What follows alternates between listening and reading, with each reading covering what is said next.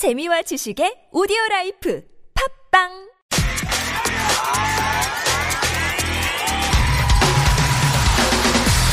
화제의 뉴스 핵심을 짚어드립니다. 뉴스의 맥.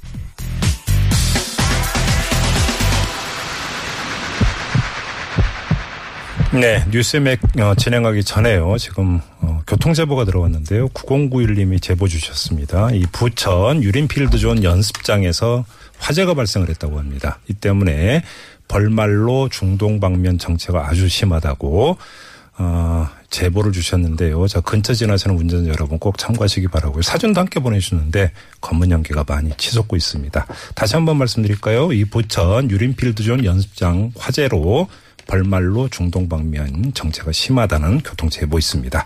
운전자 여러분 참고하시기 바라고요. 자 뉴스의 맥 진행을 하죠. 시사평론가 백병규 씨와 함께합니다. 어서 오십시오. 안녕하십니까. 자 어, 진맥할 이슈는요. 네. 오늘 이제 마지막 대선 후보 TV 토론이 있게 되죠. 8시부터죠? 맞습니다. 예, 예. 이 중앙선관위 주체인데요. 이 앞선 그 정치 경제 두 분야에 이어서 이번에는 그 사회 분야입니다. 이 주제는 복지와 교육 정책 그리고 그 국민 통합 방안이죠. 네. 네, 후보들이 이 국민 다수에게 지지를 호소, 호소할 수 있는 마지막 기회가 아닐까 싶기도 한데요. 예, 예. 또 그, 그 바른정당 의원들의 그 탈당 사태, 어, 지지율 그 2, 3, 4위 후보들의 그 지지율 변동폭, 20%대의 그 부동층, 이 막판 선거 변수들이 그 크게 출렁거리면서 네. 이 뜨거운 설전이 좀 예상되고 있습니다. 네네. 오늘로 이제 대선 딱 일주일 남았죠. 네. D-7일인데요. 네, D-7일 일주일 남긴 마지막 TV 토론 그 관전 포인트 살펴보도록 하겠습니다. 저, 첫 번째 관전 포인트는요. 네, 얼마나 좀 치열한 설전이 벌어질 것인가 하는 점이 좀 첫 번째 관전 포인트인데요. 네. 지금까지 그 다섯 차례 그 TV 토론을 보면은 이런 법칙이 있을 것 같습니다. 흥분하면 진다. 오버해도 손해다. 이건 뭐 사실 뭐 TV 토론만이 아니라 뭐 어떤 토론에서도 마찬가지죠. 사실. 맞습니다. 네네. 그러나 그 마지막 TV 토론이라는 점에서 과연 후보들 이런 토론의 법칙을 그대로 준수할 수 있을 것인가 여부를 좀 지켜봐야 될것 음. 오히려 같습니다. 목소리가 커질 수도 있죠. 그렇죠. 네. 왜냐하면 그 최근 그 상승세를 타고 있는 그 자유한국당의 그 홍준표 후보 사실 그 투표일까지 남은 시간이 별로 없다는 게 자신으로서는 가장 안타까운 대목이다. 뭐 이런 말도 하지 않았습니까? 음, 상승세에 접어들었는데 시간이 얼마 없다 이런 뜻인가요? 그렇죠. 예, 예. 그래서 이번 마지막 TV 토론을 최대한 활용하려 하지 않을까. 그런 점에서 또 얼마나 거친 말들을 쏟아낼지 이게 네. 좀 주목이 되고요. 이 절박한 것을 보면 그 다른 후보들도 마찬가지입니다. 이 탈당 사태로 그 완주 여부가 그 의문시되는 그 바른정당의 유승민 후보 상당히 절박하죠. 본인은 완주한다고 했으니까요. 예. 네, 어떻게든 그 반전의 계기를 좀 만들어야 하는 그 국민의당 그 안철수 후보도 마찬가지고요. 네, 홍준표 후보의 그 부상 속에서 또다시 그 지지자들의 그 이른바 그 사표 방지 심리 여기에 이제 어, 빨간불이 들어온 이 어, 정의당의 그 심상정 후보로서도 이 상대 후보에 대한 그 발언과 공격의 수위를 네. 어, 높일 가능성이 있다고 봐야 되겠죠. 자, 지지율 1위의 그 더불어민주당 문재인 후보.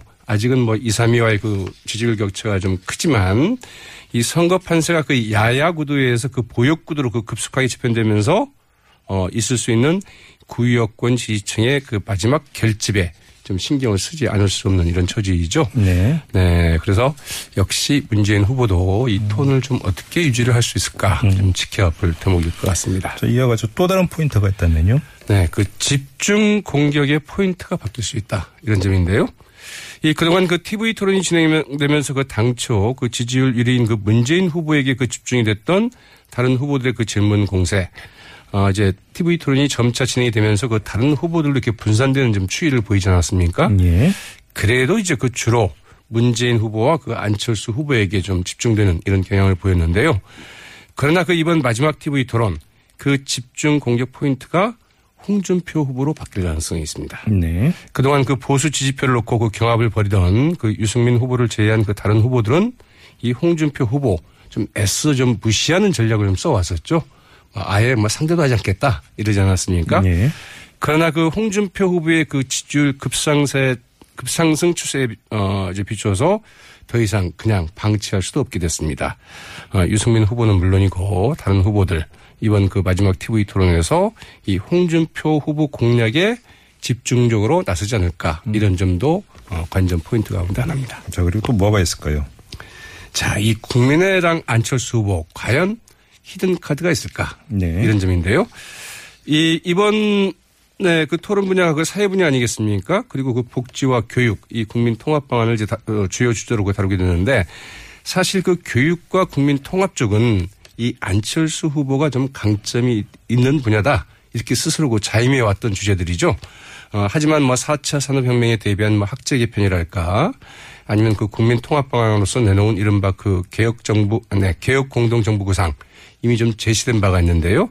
자, 안철수 후보 이것만으로 이번 TV 토론을 어, 무난하게 끌고 갈지 아니면 이를 넘어서는 어떤 새로운 히든 카드를 선보일지 이 점도 좀 주목할 만한 변수라고 뭐 하겠습니다. 자연스럽게 후보별 포인트가 돼버렸는데요. 자, 심상정 후보 같은 경우 체크 포인트가 뭘까요?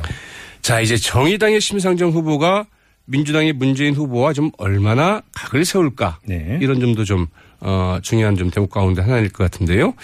이 두 자릿수 그 지지율을 기대하고 있는 그 심상정 후보, 이 자유한국당의 그 홍준표 후보의 그 지지율이 그 가파르게 상승하면서 앞서 말씀드린 이른바 그 사표 방지 심리라는 마지막 지금 법병을 좀 만나고 있죠. 오늘 그 민주당의 무상원 원내대표 여기에 불을 질렀습니다. 이 홍준표 후보 변수 등을 그 언급하면서 이 지지자들에게 이 정의당에 대한 지지는 다음 선거에 하셔도 되지 않나 이러면서 야권 지지 등 이탈 단속에 나섰는데요. 네, 그 심상정 정의당 후보 무슨 소리냐? 왜 작은 가게에 그 손님들 못 가게 막느냐? 그게 그 대표적인 갑질이다. 이러면서 그 민주당 문재인 후보의 그 해명을 이제 촉구하기도 했는데요. 네, 그 심상정 후보로서는 뭐 이 같은 사표 논란을 좀 불식시키고 야권 지지층의 지지를 얼마나 끌어내느냐 이게 좀 관건인데 그래서 이제 그 문재인 후보와 차별화를 하긴 분명히 해야겠는데 어떻게 할 것인가 이게 좀 관전 포인트일 것 같습니다. 2차 TV 토론 때처럼 또 너무 각을 세웠다가는 야권 지지층으로부터 그 역풍이 좀 우려되기 때문인데요. 심상정 후보 과연 어떤 방식의 차별화 전략을 구사할지 좀 지켜봐야 되겠죠.